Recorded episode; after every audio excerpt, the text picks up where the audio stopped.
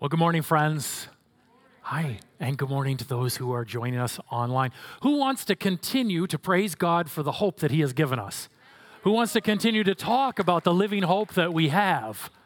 Uh, I, I, would love to get you to turn to 1 Peter chapter 1 in your Bibles. That's going to be where we're camping out this morning. And I'm not going to have the verses up on the screen, so you're going to want your Bible or your device open so that you can follow along. And as you're turning there, I'd love to tell you a story. A couple of years ago, I went to Haiti with a few of you and worked with Dr. Paul and Friendship Church of Pion, Haiti. And while we were there, I was given the privilege of speaking at the Sunday morning service. Now, any of you who have ever had the opportunity to speak and have what you're saying translated, know that it more than doubles the length of whatever you're going to say. And so, knowing this and thinking, boy, it's, it's probably going to be hot in there, I should try and keep this short. I prepared about a 20 minute message, knowing that once translated, it would be about 45 minutes. What I didn't think about as I was thinking, boy, I should try and keep this short, what I didn't think about is how little people in other countries care about our American desire to get in and out of church quickly. And we were in church that morning for two hours before I ever stood up to speak. I, I spoke for 45 minutes and we still weren't done. All told, the service that day went for a good three hours. And it was awesome. I, I, can't imagine a better way to spend those three hours that Sunday morning than worshiping God and praising Him together as believers. It was a great time. But because it went on for three hours, as soon as we were done, everybody went to grab lunch. And as I was eating lunch, Dr. Paul and our team leader, Kyle Whitmore, came and spoke to me and said, Hey, we've, we've been talking to people from the congregation.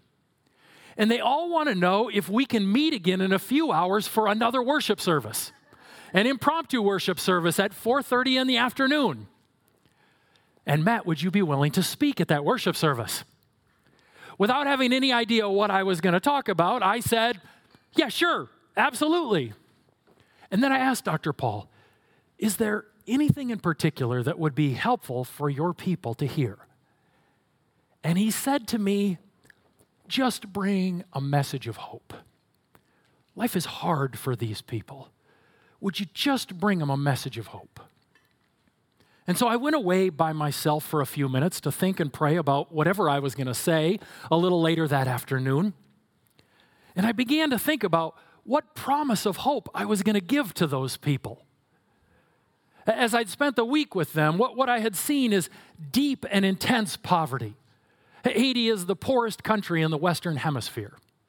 I'd seen people living in challenging circumstances that had brought about health concerns that we don't even deal with here in the United States. I, I saw people trying to deal with a corrupt government that stole from the people. And I thought, what, what hope can I give to them in this? Am I going to offer them a promise that although they've lived in poverty for generations, this is the year you'll have abundance? Although your circumstances have been hard, they're all going to be fixed in the next few months. I, I knew I couldn't offer them that promise that God doesn't make. And as I thought about this and prayed about it, I was reminded that there's an entire book of the New Testament that is written to give hope to people who are in hard and difficult circumstances. And of course, that book is 1 Peter. God writes 1 Peter through the Apostle Peter to a group of people who are going through intense hardship and challenge in their life. They are poor. Most of them are functioning as slaves in that society. Not only that, because they're followers of Christ, they have been ostracized from so many of their family and friends. We're at a period in history where Christians are starting to be locked up for their faith and put in prison. Some are even sewn into animal skins and torn apart by wild animals for the amusement of the crowds. And into those challenges and all of that pain, Peter writes this letter saying, You guys, life is overflowing with hope in Jesus Christ. And so, as I addressed that group a couple of years ago, it was the passage we just read that I went to. in order to talk about the living hope that is ours in Jesus Christ, no matter what our circumstances look like. And as we process what we have been going through for the last 10 months and recognize that there have been additional challenges, maybe additional heartaches and pain during this time of COVID, what we need is the same message of hope that those people in Haiti needed two, two years ago, and the same message that the people that Peter's writing to needed 2,000 years ago of the hope that we have in Jesus Christ, no matter how hard or how challenging our circumstances are. And, and that's what we're looking at in this series, Hope Rising. We just read verses three through nine, but I'd actually like to go back and read for you verses 1 and 2 because in verses 1 and 2, we already see hope overflowing just in those introductory verses to this passage. 1 Peter chapter 1 verses 1 and 2 says this, Peter, an apostle of Jesus Christ, to those who are elect exiles of the dispersion in Pontus, Galatia, Cappadocia, Asia, and Bithynia, according to the foreknowledge of God the Father, in the sanctification of the Spirit, for the obedience to Jesus Christ, and for sprinkling with his blood. We see here in verse 2 this beautiful picture of how the Trinity is working in harmony to bring about salvation. And just in the first few words of 1 Peter chapter 1, we already see the hope that is ours in Jesus Christ. Where, where is that hope? No matter what your circumstances are, there is hope because God chose you. God chose you. Peter says, I am writing this to the elect. Uh, this is a term that is used of followers of Jesus Christ throughout the New Testament. They are the elect. The Greek word eklektos means to be chosen. You are chosen. And if you're a part of the family of God, it is because God has chosen you to come and be a part of that family. And as Jesus expresses in John chapter 6, if God's chosen you to come and be in his hand, who can wrestle you out of his hand? Who, who is it that can wrestle you away from God? God has chosen you. There's amazing hope in that. And even greater hope when we begin to look at the words that describe that choosing. There is great hope because not only have you been chosen, but you've been chosen to be an exile. You're an elect exile. That, that's who he's talking to here. People who are elect exiles. And the New Testament is clear that when you became a follower of Jesus Christ, your citizenship was no longer on earth. Where's your citizenship? It's in heaven, isn't it? Right? That, that's in verses three through five. So I'm jumping ahead a little bit. But now you're a sojourner right? This, this word parepidemoi means to be a, a foreigner, one who sojourns temporarily in a place. You're a visitor here. And there is amazing hope in the fact that God has chosen you to be an exile here, chosen you to be a sojourner, a, a temporary visitor here on the earth. For one, when you're in the midst of hardship, what hope is there in being an exile? There's the hope that it's not going to last. You're just a temporary visitor here. Even if that hardship in your life lasts the rest of your life on this earth, that's such a tiny fraction of your overall existence. And so there's great hope in the midst of hardship because we're exiles and we know that hardship isn't going to last. There's also tremendous hope for me in being an exile because I know when hardship and pain come into my life, I should expect that. I'm an exile. I'm just a sojourner here.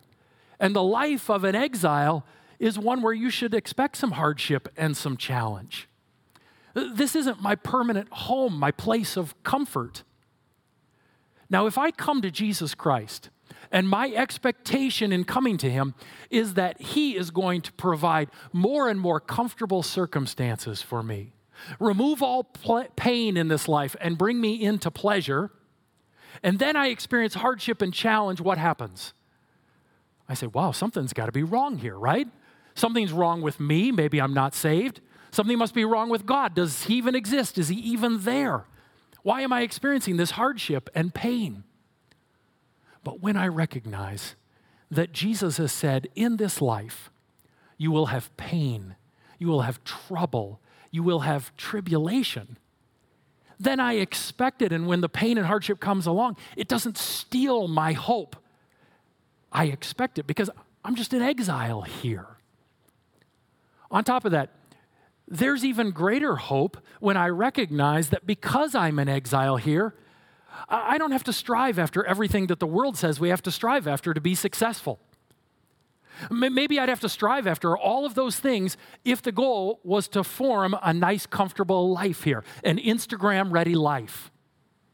Right? But, but that's not the desire. I'm in exile, and so the things that the world pursues, I, I don't have to pursue those.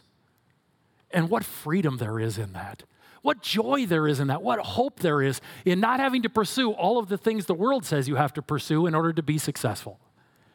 In Matthew chapter 6, Jesus says, Don't, don't be pursuing those things. You're, you're exiles here. The pagans run after those things. Instead, as an exile whose true citizenship is in heaven, seek first the kingdom of God. use your days living as an exile to seek the things that are permanent.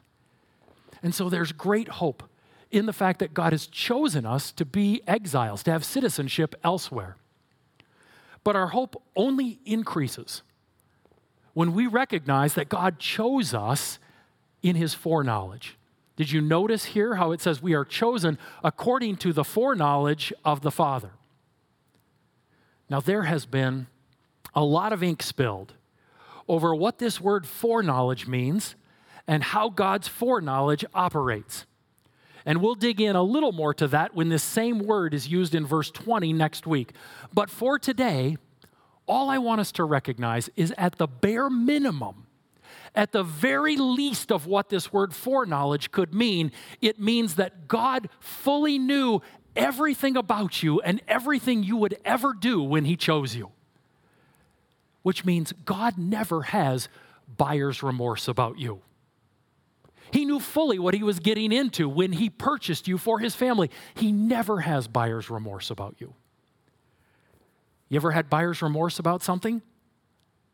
I, I wish we could break down into small groups right now and talk about the worst purchase we've ever made. It's not the worst purchase we've ever made, but a couple of years ago, my wife and I, we bought a, a coffee table to go in the middle of a U shaped sectional that we have. And we went out one Saturday kind of on a whim and said, well, let's look for a table that would work in there.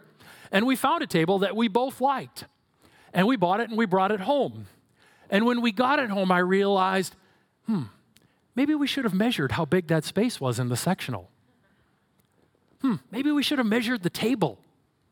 Because when we got it home, it was too big a handful of you have been in my home, and you know that when that table sat in the middle of that U shaped sectional, you kind of had to shuffle along in order to ever get into the couch. And if anyone ever sat in the couch, no one could ever get by them because of how little space there was to sit on the couch next to you.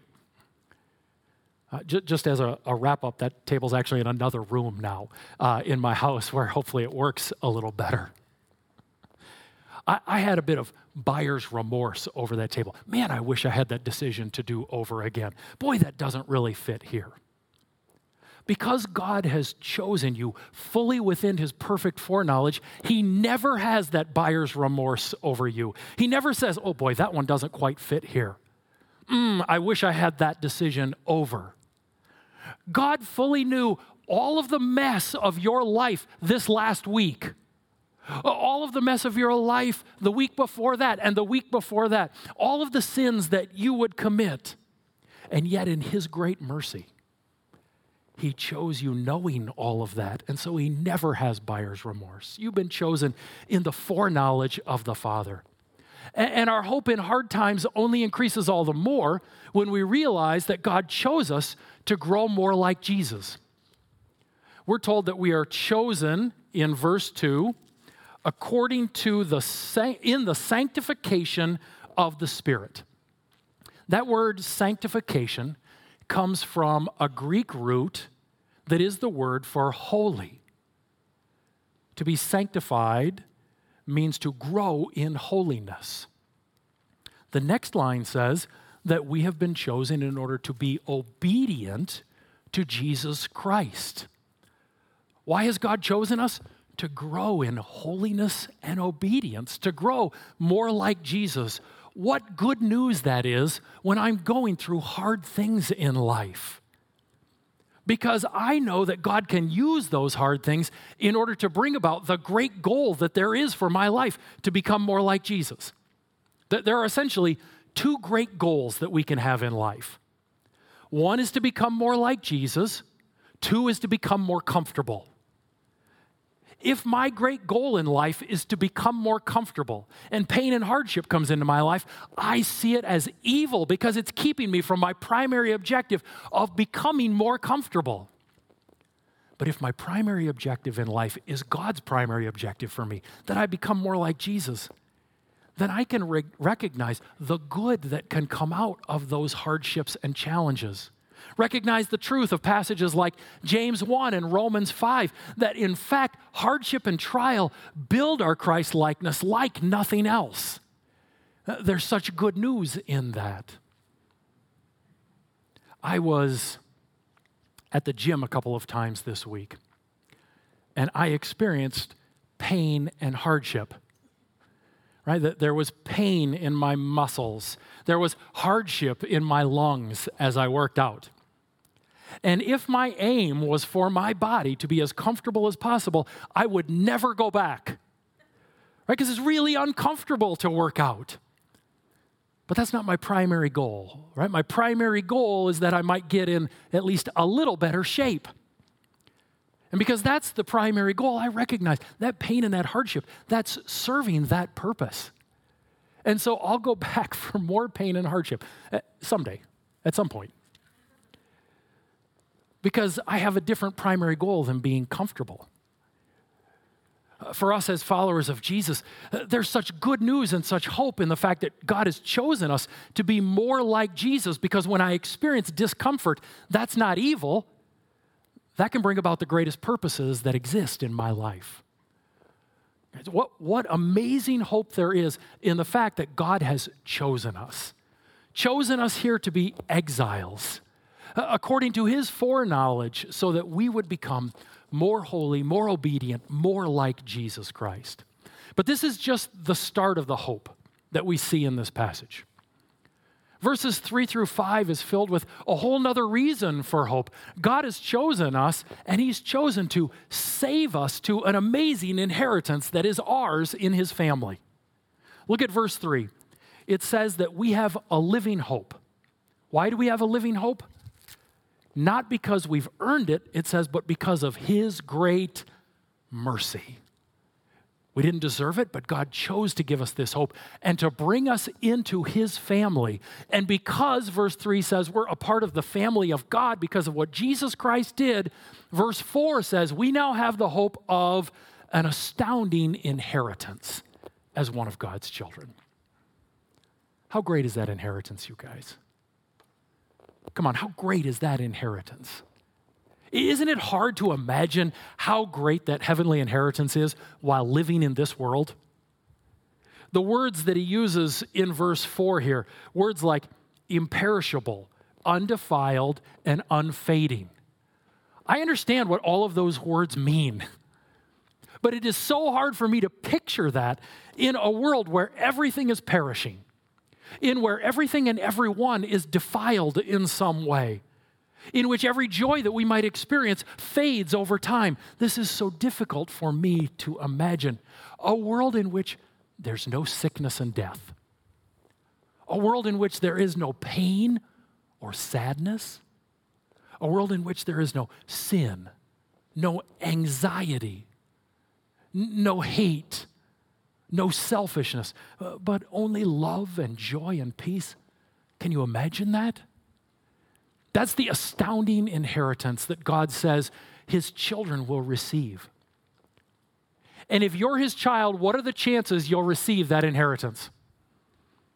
Verse 5 says it's 100%, you guys, because he is keeping that inheritance for you. And verse 5 says he's keeping you for that inheritance. It's being kept by God's power. Do you think he's strong enough to make sure it happens? Yeah, he is. you will not arrive at that heavenly inheritance and find out that some believer from the third century took your spot. I thought I had a reservation. No, no, they took your place. That's not going to happen. You won't arrive at your heavenly inheritance and find out that the believers from the 17th century took all of Jesus' calendar appointments. He's got no more time for you.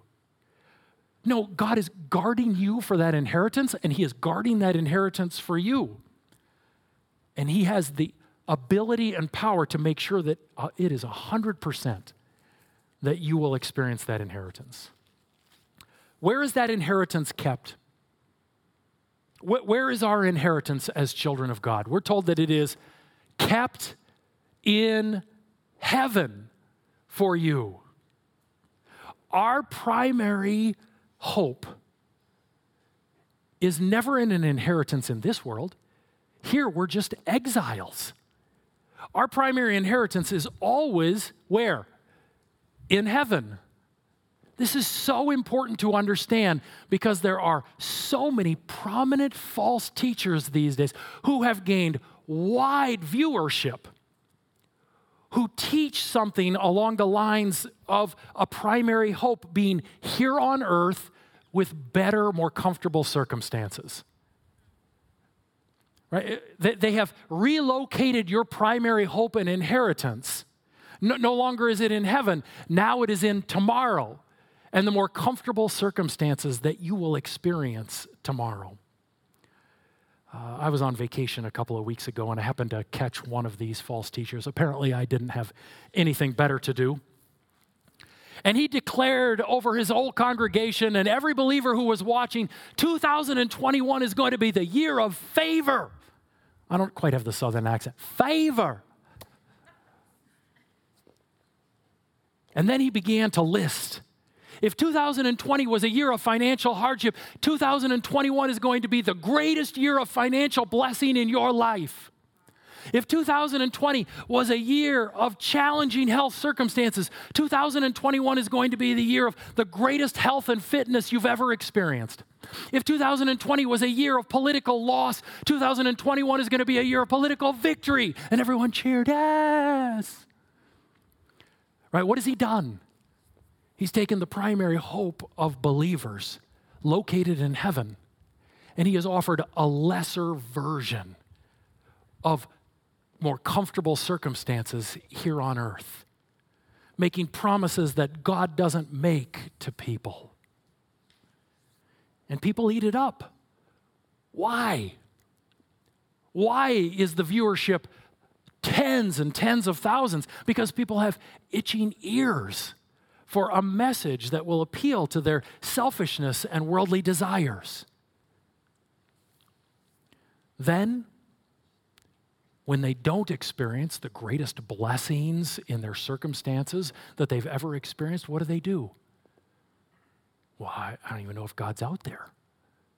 I, I, was promised that God would make this the most blessed year of all time in my circumstances, and, and it didn't happen. What, why? because God never made those promises. Some false teacher made them on his behalf. Here are my promises to you for 2021. I'm pretty sure you can count on these. 2021 may be the greatest year of financial blessing ever in your life, or 2021 may be the year that you lose everything and go bankrupt, or somewhere in between. 2021 may be the year of greatest health and fitness you've ever experienced, or 2021 may be the year that you're diagnosed with a terminal illness and die, or somewhere in between. 2021 may be the greatest year of relational intimacy you've ever had with family and friends. Or 2021 may be the year that one of your friends goes off the rail and causes all kinds of pain and heartache for you and for those around you or somewhere in between. I cannot promise you health and wealth and popularity in the coming year because God does not make those promises. But here's what I can promise you. As a follower of Jesus Christ, no matter what you go through in 2021, Jesus will walk with you through it. that no matter how bad your circumstances are, He will still produce fruit like love and joy and peace in your life, and that ultimately the great joy and hope of heaven overwhelms any and everything that you might go through this year. Those are the promises that God makes to us. As followers of Jesus during COVID, we have often said things like, we choose faith over fear. Anyone? Anyone said that? Anyone heard people say that? Hey, hey, when it comes to this time of life, I am choosing faith over fear. What does that mean? Well, here's what it doesn't mean. It doesn't mean that if I have enough faith in Jesus Christ, God will put a protective bubble around me so that I will never get sick, experience hardship, or die. Let's remember what, what happens to the man who's writing this letter two or three years from now? He is literally crucified upside down by the Roman authorities. M- much of our New Testament is written by a man named Paul who says, I constantly battled fatigue and illness, going blind until a point where he too was killed by the Roman authorities. God's promise, if we have faith, isn't that He will put a protective bubble around us. God's promise is if you have faith and this is the year you die, you know where you're going, and it is to your ultimate inheritance and your ultimate good. God's promise to us is that we can say, along with Paul, to live is Christ and to die is gain. That's right. Because we get to experience our ultimate inheritance with Him. And that inheritance brings so much hope to our life that it causes a constant rejoicing in us no matter what we're going through. That's what verse 6 talks about. listen to verse 6. In this you rejoice. Though now, for a little while, if necessary, you've been grieved by various trials. Various trials, literally, there is trials of many colors, right? right? A wide array, the whole panorama of trials you've experienced. But he says, it's really for a little time. And they're really small compared to the greatness of what lies ahead of you, believer. How could these people rejoice when family and friends wouldn't speak to them anymore because they're followers of Jesus? How could they rejoice when their husband or wife was locked away in jail because they claimed the name of Jesus? How could they rejoice when a member of their church was sewn into animal skins and torn apart? Rejoicing could continue in those situations because they recognize we're just exiles here. And God has such an amazing hope for us ahead. It, it overwhelms all of that. We rejoice when good outweighs bad in an area of our life, right? We, we rejoice when good outweighs bad. If this week my car breaks down and I find out that it's going to cost $4,000 to fix my car, that's bad. But if I also find out this week that somehow I won a lottery and I'm going to receive millions of dollars, what, will my attitude be about my finances? Right, I'm going to be pretty pumped about my finances, despite the $4,000 I have to spend to fix the car, because the millions of dollars overwhelms that. And what Peter wants us to understand is that we have won the spiritual lottery, and every day the inheritance that is ours, it overwhelms any challenges that we face, so that we can be a people of rejoicing no matter what we are going through. That isn't to say that the trials and hardships don't hurt. I don't think Peter or Paul, in many places in the New Testament, as they write about this, are trying to minimize the very genuine pain that comes with some of our hardship. But what they want to do is maximize our view of the astounding inheritance that is ours so we can see how much greater that is than anything we might go through on this earth we have hope in that inheritance. God has saved you to it. And the final thing I want us to understand as we look at this passage you, you have hope no matter how challenging your circumstances are because God chose you, because He saved you to a heavenly inheritance, and because in the midst of those trials, God has used those trials to assure you of your salvation. He's used those trials to assure you of, the, of your salvation. Trials give us hope because the faith that we show in the midst of trials proves our faith to be genuine. Uh, look at verses 6 and 7. In this you rejoice, though now for a little while, if necessary, you've been grieved by various trials. Well, what purpose did those trials serve? Look at the next two words. So that the tested genuineness of your faith, more precious than gold that perishes though it is tested by fire, may be found to result in praise and glory and honor at the revelation of Jesus Christ. Those who are part of God's family get a great inheritance. But you're only a part of God's family if you have a genuine faith in Jesus Christ. How do we know if we have a genuine faith in Jesus Christ? The greatest test in our lives to see if our faith is genuine are the trials and hardship that we go through. If we face those trials and, we face them with, with greater faith, greater pursuit of Jesus, greater love in our lives, then we know that our faith is real and will stand on the day of judgment. If we faith, face those trials and find our faith wanting, then there is this very positive aspect of that in which we are called to repentance and, and to trust in Jesus for real and for the first time. Isn't it important that we know if we have a genuine faith before we show up on Judgment Day? Right? Isn't that important?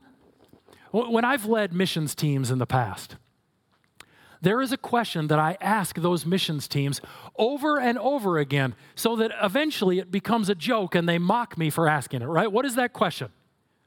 Do you have your passport?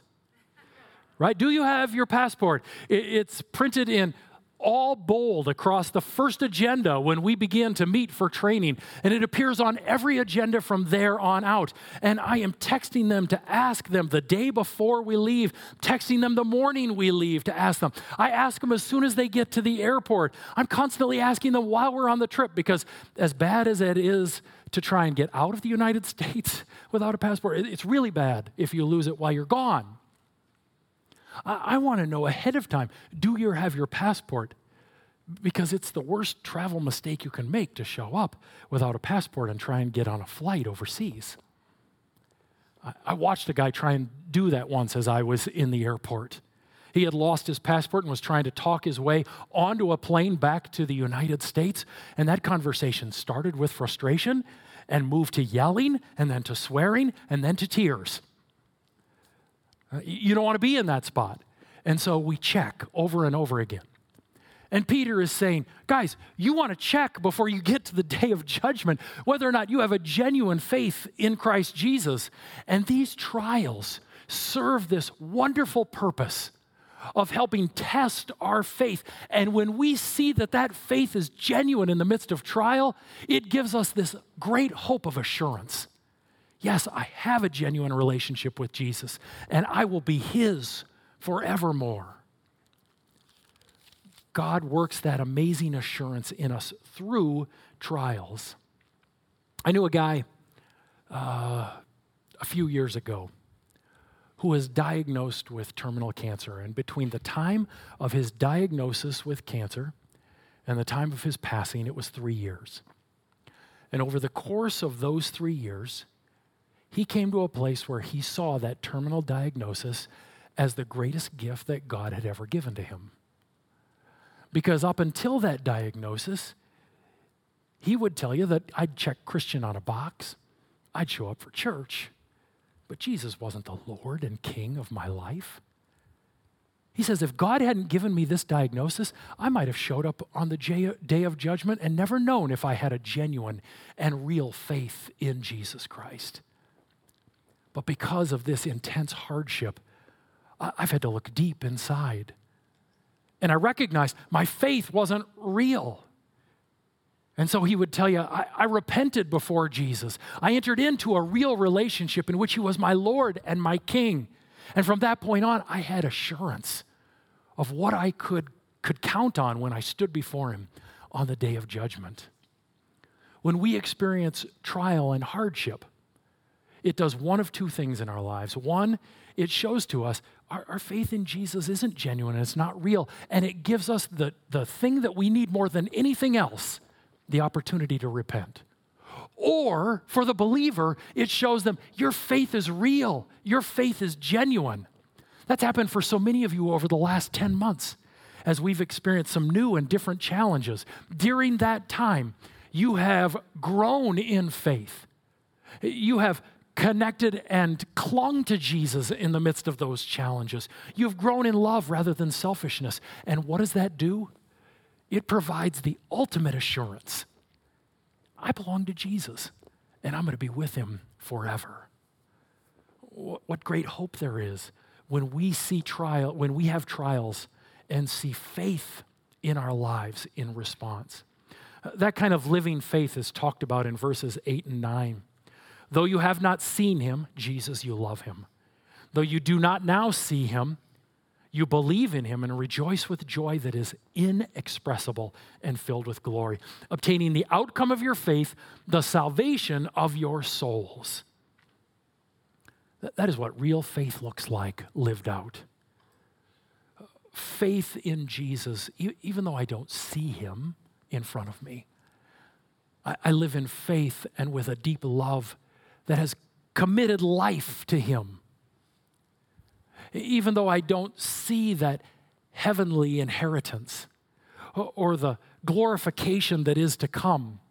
We live in this land of exile every day with our inheritance in mind in a way that changes how we live. We have faith that leads to a joy that is inexpressible, even as we go through the greatest challenges that are before us, because our God has chosen us chosen to save us to an astounding inheritance in heaven, and then provided believers with the kinds of trials that assures them of their faith so that they can live in that amazing assurance here upon the earth. What an astounding hope our God has given to us. I, I can't walk through this passage with you without asking you the question that verses 6 and 7 asks that is, do you have that genuine faith in Jesus? That, that genuine faith that's necessary for that heavenly inheritance. If you don't know the answer to that question, or, or if you're saying, mm, the answer is no, but maybe I should, I would love for you to mark on this Connect card or indicate if you're online on the chat a desire to talk more about this, because I'd love to talk more about what that kind of genuine faith is like in life. If you do see that genuine faith, isn't it exciting to just be able to praise God together for what He has done in our lives? Through His great mercy, He has given us a living hope, a hope that looks forward to an astounding inheritance that God has secured for us. And we just praise Him for that. I, want to show you a couple of videos right now of a couple of young people in our church who are getting baptized at a different service. Uh, and, and, just listen to them as they talk about their beginning steps of faith in Jesus Christ.